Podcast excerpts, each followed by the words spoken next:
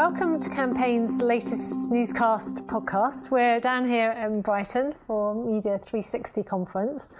The sun has been shining. We've had some fantastic debates, and I'm here to chew over some of the stuff we've heard in the conference today with Matt Bush, the Country Sales Director of Google, Dan Clays, the CEO of OMD UK, and my campaign colleague Gideon Spanier, and I'm Claire Beale. Sue Frogley kicked us off with three key themes underneath our banner of reimagining advertising PLC. So she talked about trust, truth, and transparency.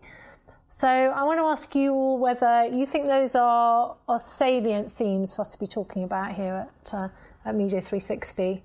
Dan? Yeah, I think they are important themes. I imagine if you look back to Media 360 last year, transparency would have been a really big theme. I sense that there's a lot of confidence across the industry that it's been taken very seriously by agencies across the marketplace to the extent where clients can feel much more confident that the agencies are moving forward with great strides on transparency. Trust is an important theme. There's no two ways about it. And I think with transparency, you've got to be talking also about accountability. So the move forward to how we as businesses can be trusted drivers of the value we create for our clients is certainly something which I'm sensing in our business with clients and future clients is becoming increasingly important. The need to be able to work in partnership, be a trusted advisor, have remuneration models that are built far more around outcomes, and the value we create is key. And at the heart of that is trust, and also for agencies to feel confident that we can trust the media partners and the media owners and the publishers that we're working with and the technology suppliers and the sources of data. As we go into a post-GDPR world, trust is absolutely fundamental. So I do think it's good news that of that list of three, you had transparency as the sort of the third of the options. It remains, critically important, but elevating trust is sensible. Yeah, it was interesting that Sue brought up this idea of more and more of the contracts that they're being presented with by clients actually are baking in this idea of transparency up front. But in return, there seems to be a trend that clients are prepared to pay perhaps more fairly for the service they're receiving. Is that a fair reflection of the way the market's going? From my own experience, what I can say is we've encountered some really good open dialogue about how you build a partnership of the future, which is entirely transparent. It's built on partnership foundations. That was certainly the case, for example, in our Barclays pitch, which I know has been talked about in a number of recent conferences, including the ISBA conference where Tom Corbett was on stage talking about that. So setting out some clear partnership tenets that really mean that the contract becomes a working document. It's not something that goes into the back of a drawer that no one ever really looks at. It's got some fundamental parameters that set up commercial terms that enable it to be a really healthy partnership between the agency and the client. So, we're definitely seeing that. We're seeing that in pitches where it's something that gets discussed early, which sets out some key criteria that the participating agencies need to feel confident and comfortable they can sign up to. For us, within Omnicom, it's fantastic news. That's exactly how we want to operate. Does that chime with you, Matt? I'd almost flip round the order. What have we got, or where did we end? How did we end up here? And I think it started off with a lack of transparency, and I'm not saying that was universal, far from it, but clients certainly felt that they weren't having as much transparency from some of their agency partners as they would like, and that kind of led to this sort of, I would argue, this led to this notion of what is the single source of truth? Where can you actually find out what I'm actually paying for and what that's actually delivering for me? And I think so. To Dan's point, I think a huge amount of work has been done on the industry on both of those first 2 points, but there's still this overhang of a lack of trust. And let's be clear, that's societal. in that, you know, I think, you know, if you look around the world at the moment, you know, there is just a lack of trust in news. There's a lack of trust in institutions.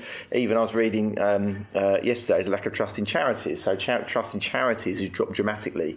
So, you know, perhaps we shouldn't be too surprised that, you know, this kind of trust thing has become a bit of an issue.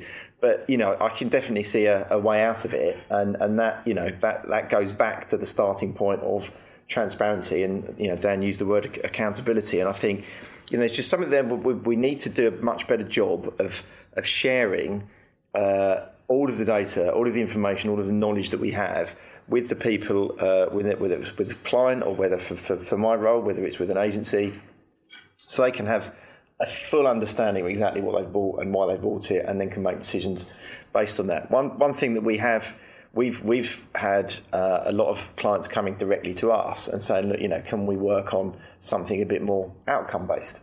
To pick up on Dan's point, which I think is quite an interesting nuance, and I think, you know, part of it comes from the kind of continued push down on budgets.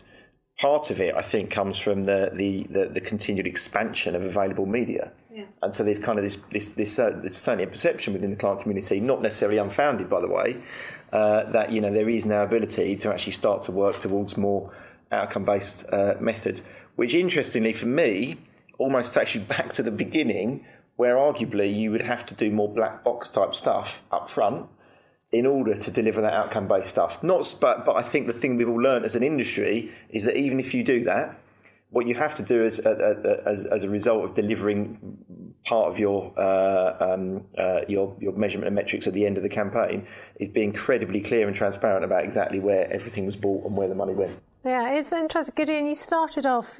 Gideon, I should tell our listeners, is doing a lot of helming of this whole event. So you were on stage quite a lot today, Gideon, rather than sitting in the audience just listening. But you did start off by talking about the idea of us being in this post-Sorrell era. I don't think we've had one of these newscasts yet where Martin Sorrell has not come up.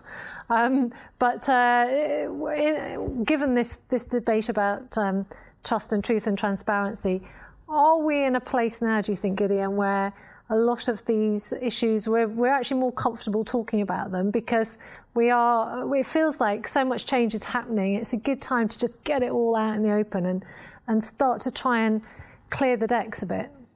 I think so. The theme of this two-day event is reimagining advertising PLC. And without exaggerating too much, I think there's quite a lot of optimism around. So to answer your question directly, no one thinks that problems about trust or transparency have sort of sunk that far down the agenda. But we heard from Barnaby Daw, the global CMO of Just Eat, and he told a really positive story about building an e-commerce brand that has doubled in value, I think quadrupled revenues. Anyway, it's in the FTSE 100 this year. So this is a successful British e-commerce brand. We also heard from the new ITV CEO, Carolyn McCall, who spoke to you. And again, she definitely conveyed a sense that there's a lot of opportunity. She used the word urgency, which I thought was really interesting. She's obviously come in as a new CEO and she's not there to just do the same as before. But that, I think, was more interesting. This sense of change, and yes, Martin Sorrell stepping down is a very symbolic moment and people recognise that. After that, we heard from Anatoly Roitman, who runs Accenture Interactive. And that was also interesting because Accenture have obviously been very aggressive and acquisitive. And the message I was getting, and obviously we've tried to curate the event this way, is that there's a lot of opportunity and change out there which you can take advantage of. You definitely need to behave right. If you have not got your trust and transparency right, you're going to get bitten. So to that extent, I hate to say that trust and transparency are sort of hygiene factors now. They're not. They're massive ongoing problems. But there's quite a lot of optimism. I completely agree with you. We're just picking up on that word of opportunity, and I think, you know, there's been a huge amount of change in the industry, and, you know, there's more opportunities, still more things, and engage with people, with consumers more often than ever we have done before. But I think, you know, perhaps because we've had all of that, we've just done it, rather than thinking, is this the right thing to do? And I think, you know, what we're seeing now is just a bit of a rebalance where, you know, there's just a lot more scrutiny on exactly what the marketing methods are being, the marketing methods that are being used either by agencies or by clients direct within the business are just being scrutinised more to see, okay, is this actually what we want to be doing? In that, you know, okay, we might be driving a lower CPA, but does it actually affect our brand longer term? As an example in point, and you know, one of the session after that, actually, Gideon was talking about long term v short term, and I think, you know, there has been a push from too many quarters just to drive the lowest possible CPA over a set period. That's not brilliant for many brands. Not saying there's not a time and a place for it, because there absolutely is, but I think, you know, it shouldn't be the kind of the guiding force behind the way that you run your business. Yeah, exactly. Well, we heard two brilliant examples, didn't we, of that today. I thought Barnaby's presentation and the Just Eat story, generally it was a really, you know, if you're in TV, it was a pretty confident start to the day across, you know, that session and Carolyn's session. But where Barnaby talked really clearly about confidence in investing in long-term brand growth, being mindful of, I think he called it short-term promiscuity, of, you know, trying to steer from that. But at the same time, as his strategy has matured and evolved, he has combined this brand-building activity with personalisation at the right time, to the right people, in the right way. Yeah.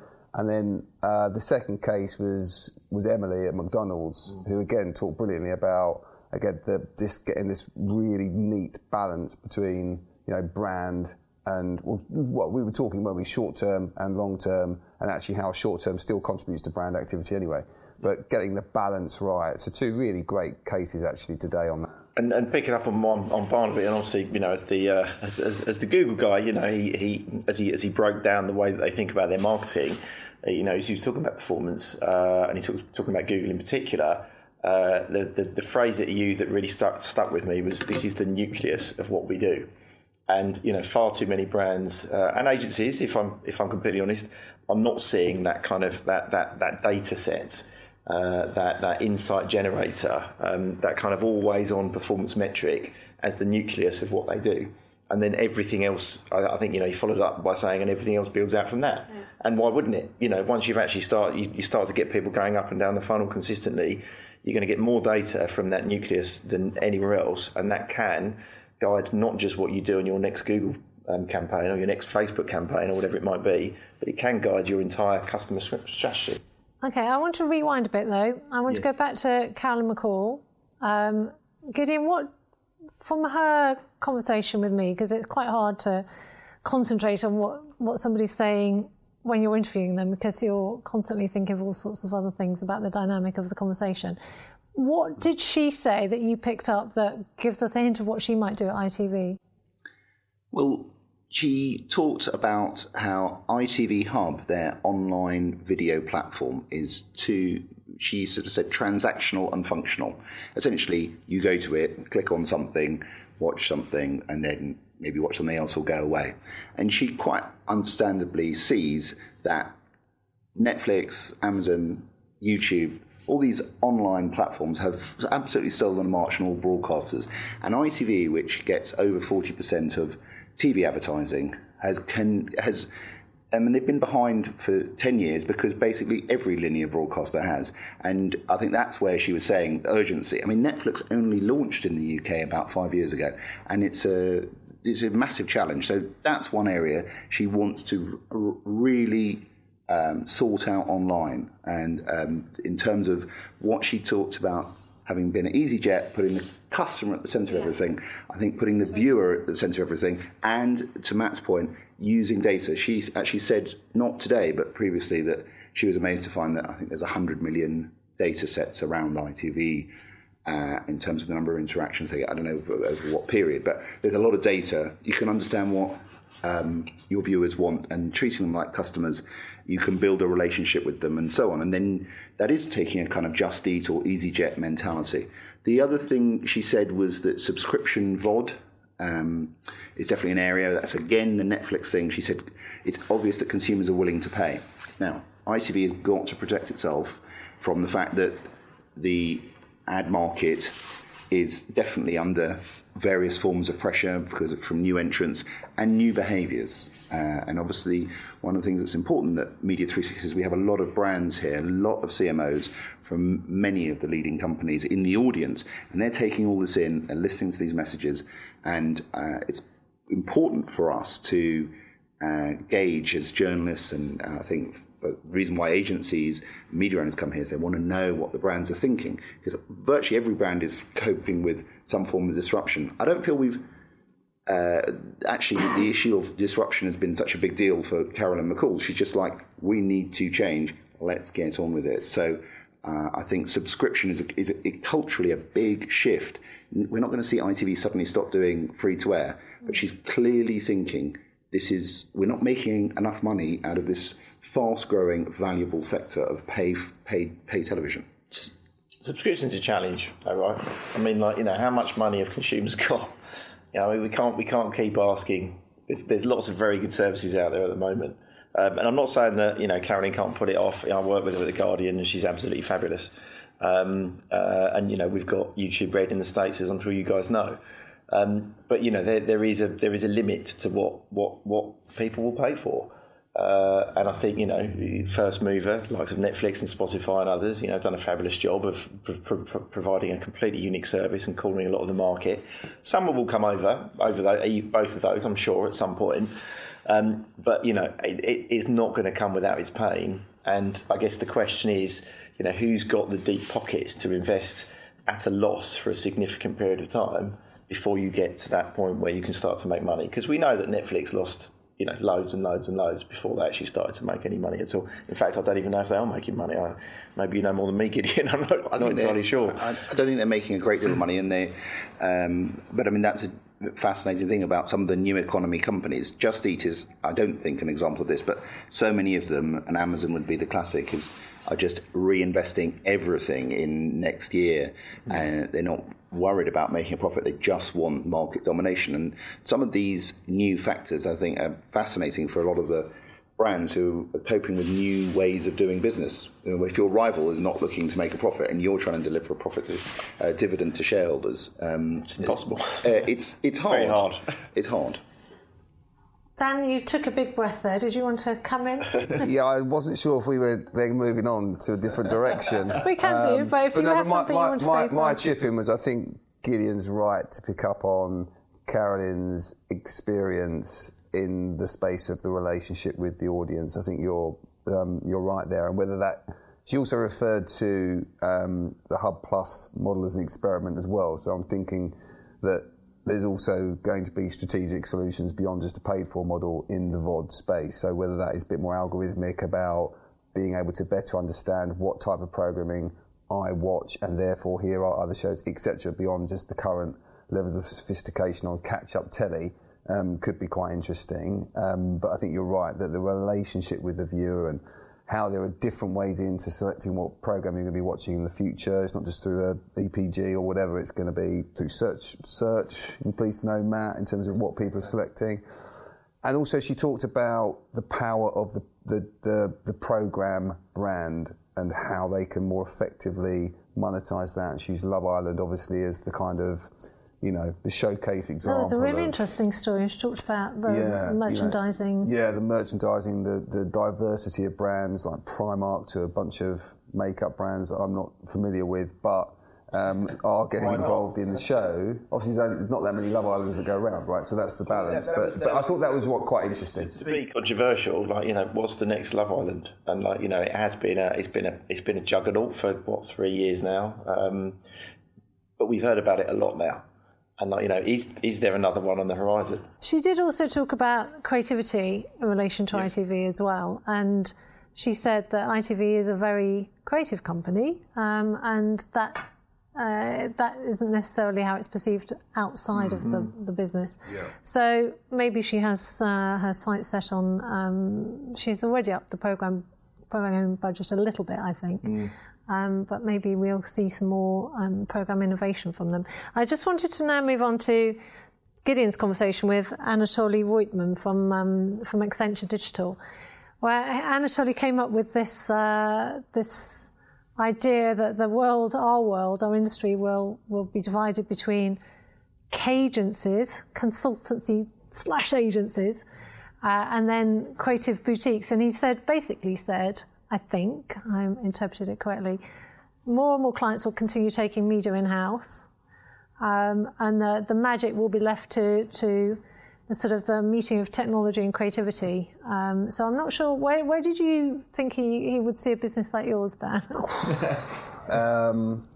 I wouldn't argue with him, as in just generally. I'd argue with some of the points he made, but I mean, where did I come out from that session? I was trying to work out with their business whether it's just remains a collection of different agencies that still continue to operate on their own, but they sort of just have they ladder up into Accenture as the mother brand, and Accenture has good access, obviously, to big companies, and they could be a great referral business to say, oh, you should speak to this one of our agencies. I was trying to work out from that session how it still genuinely knits together, and also he talked a lot about the importance of almost like this end-to-end customer experience, and in a way that agencies like ourselves or other agencies aren't talking, which we actually are. So, we often talk about the need to understand the customer journey and to knit communications together that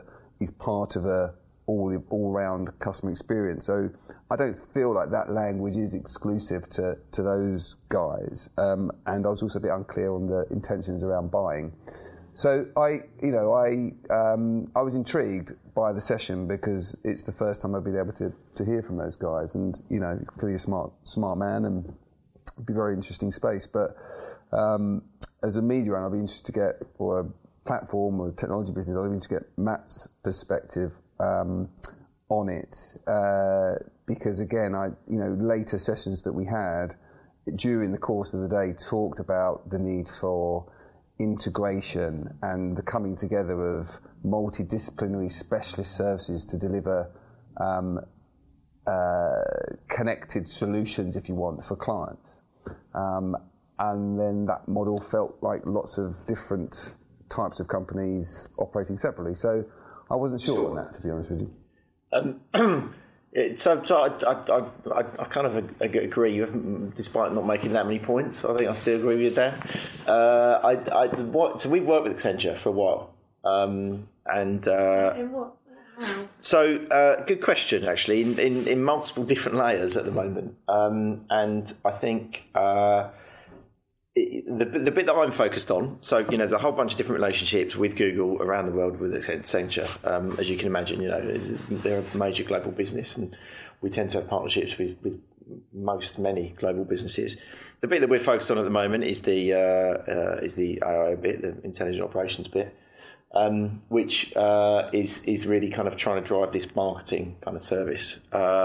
And I think, I kind of touched on this in a later conversation. I think, they kind of filled a void, really, where too many clients that we speak to don't really know what they need to know yet. And what Accenture have traditionally done, having explored their business a bit, is they've got a very matrix structure. So they've got verticals that sit across the whole of the business based on industry sectors, and they've got a whole bunch of horizontal businesses that sit across those. And the vertical businesses are the guys who interface with the clients, and they're quite happy to spend years and years. And Anatoly mentioned this as well, actually, years and years building out those relationships before they start to actually generate significant amounts of revenue. And so if you're in a position where you've got that vertical that's building out those relationships, and then you come along and say, look, we've now got this customer experience stuff that you can buy, as well as maybe some transformational systems integration work that maybe we've done in the past, that becomes quite a compelling proposition. That said, I do not see Accenture or any of the consultancies killing the agency sector as we currently know it. I do think what they're doing is accelerating this consolidation and this kind of reinvention of agency, which is sort of one of the things that we've had over the course of the day. But agencies are on that path already, when you get a competitor and you get a big scary T-Rex coming at you, then you tend to run a little bit faster. But I think there's there could be a real gross underestimation of some of what's going on in agencies today. You've got real technology, data analytics, depth of capability sitting within my business. You've got people that you could argue operate as like consultants that truly understand the makeup of a client's business, running client agency, running my client teams in my agency. And then there's the other dimension that's not been discussed, which is that the culture of creativity and knowing how to create work that's going to add to culture. So the danger is we're missing a point here, which is to say the way that the agencies are evolving is with the capabilities that that have been talked about in that session today. They're going very well, thanks very much. I completely agree. And so, why is it that the industry, and I don't, working with agencies all the time, I can see that there's some fantastic talent in every agency that we work with. Why is it that the industry overall is kind of talking about the fact that that the agency is the model that, or the business that needs to change more dramatically, and actually, Accenture and Deloitte to a lesser extent are kind of coming in and being seen as the saviour of many clients' businesses. What do agencies need to do more of? If you're saying that in your business or maybe other like businesses, there's a kind of a nucleus, a foundation of some fantastic talent. Can I say one thing? Yeah, which is that having spoken to Anatoly on the stage, perhaps one thing that people should understand. He was very, very bullish. They began by showing a video where they said they were the number one digital agency and so on. And they have recently come out and said they've got 25,000 people in Accenture Interactive.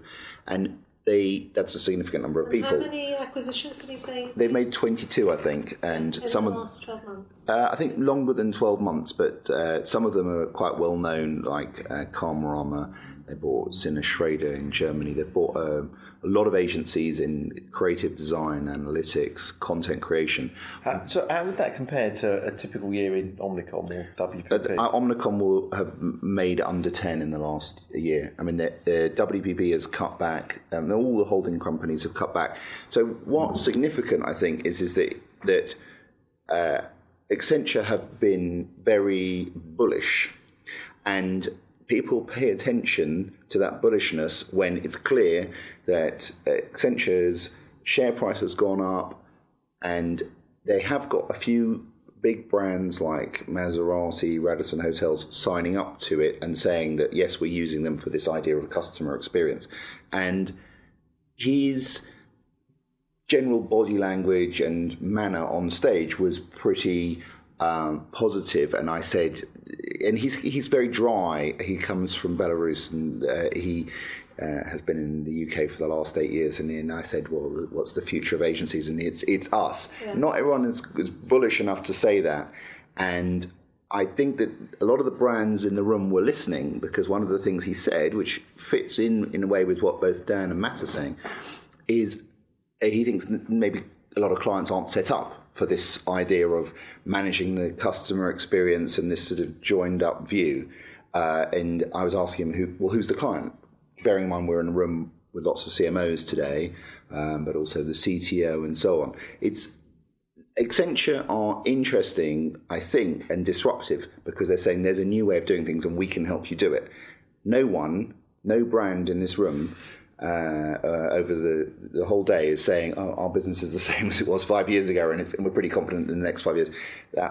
To come back to Carolyn McCall, the sense of urgency that everyone needs to change and innovate, and Accenture saying, whether you believe it is another matter, yes, you need to change, we've got a bit of a roadmap for you.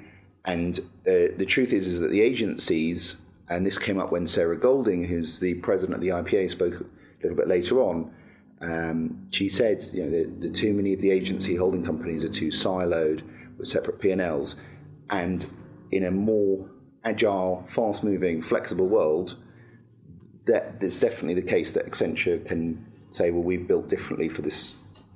Yeah, I'm not boosting them. I'm saying take it with a pinch of salt, but definitely I think there are a lot of people in the room listening, because everyone wants to hear what the challenger's got to say, especially when they've got big money. Yes, exactly. Rich. That's the thing. They've got very deep pockets. So to answer your challenge, Dan, they can buy. They can buy what they don't have. And it's a good question to ask whether it's proven that they can buy and integrate and create a sort of a culture that works across all the different bits of their business. But there's no doubt from that session this morning of their ambition. And the reel that Gideon mentioned that they showed was a creative reel, wasn't it? It was absolutely, it was the sort of reel that you'd expect to see from a... I think they were taking quite a lot of work that Karmarama's done and saying, this is Accenture Interactive.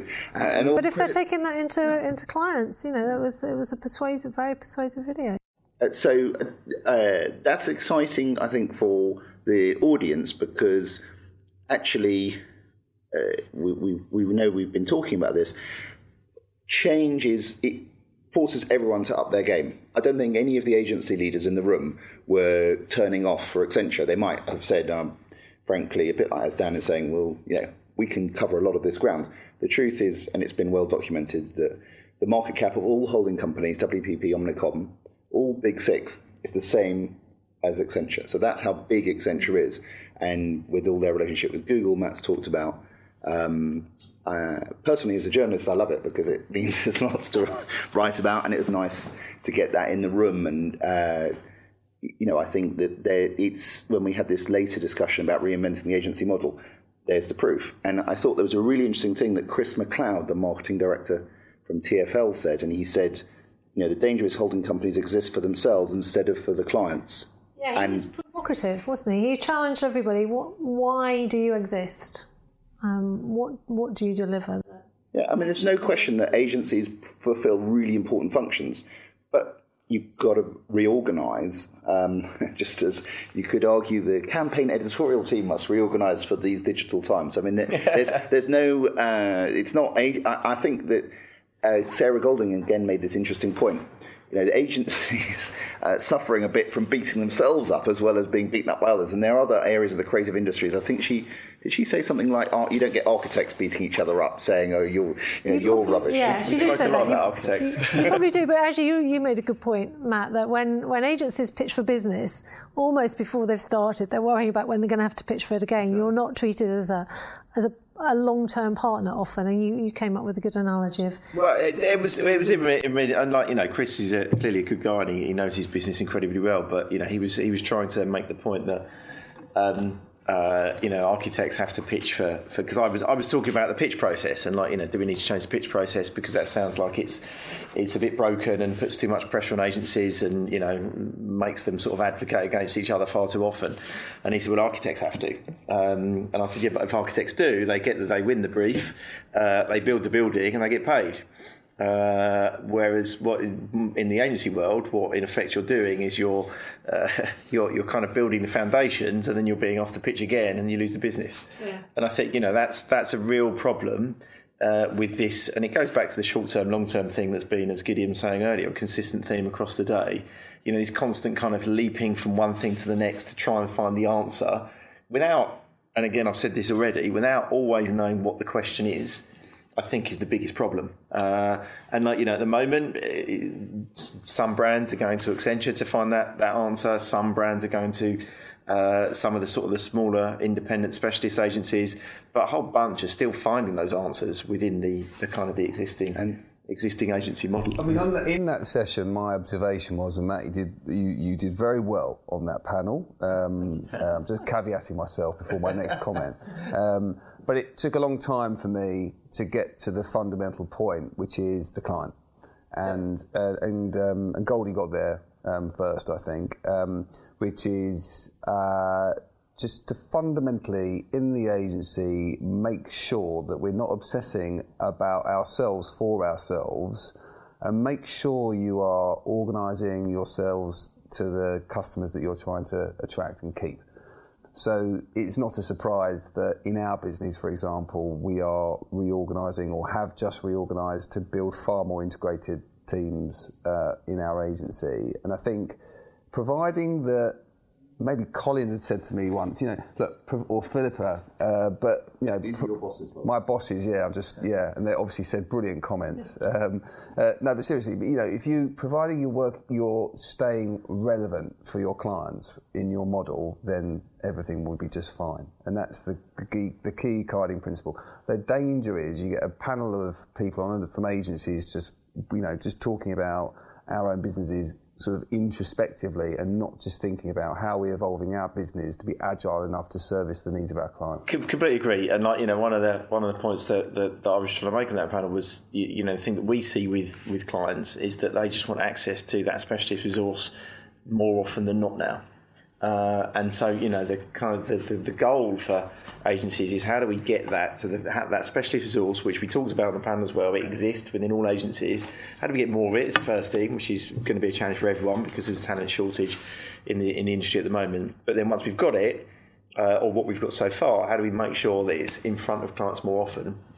Because they're the guys who are actually solving the problems. And, like, you know, you still need a relationship guy, you still need an account person to make sure the account is running. But, you know, that account person's job is to say, right, okay, I know the person in my business who can fix your challenge. And then they bring that person to the front very, very quickly. I think at the moment that bit can sometimes take a little bit longer, regardless of business, whether it's Accenture, whether it's, you know, any other business, it can sometimes take a little bit long. And I think that's where the client frustration starts to come from. But where do I find the answer? Well, the client doesn't want to have 10 conversations with 10 different people. So it's a blend. It's a balance. You need to have specialists within your business that are also able to go and talk to clients, but you also need to have people that run the client business that have committed to understanding all of the new areas of services and ways to customers, et cetera, that we provide. So it's the commitment to be able to provide a sort of a new breed of generalists that understands the kind of the intricacies of all these different areas, but at the same time, people that go a lot deeper within their specialism, and it's that balance that you have to provide. So there's one session we haven't spoken about, which I think was quite possibly the most important session of the day, and I almost don't want to talk about it now because it is far too important to be just 5 minutes in the course of this this chat.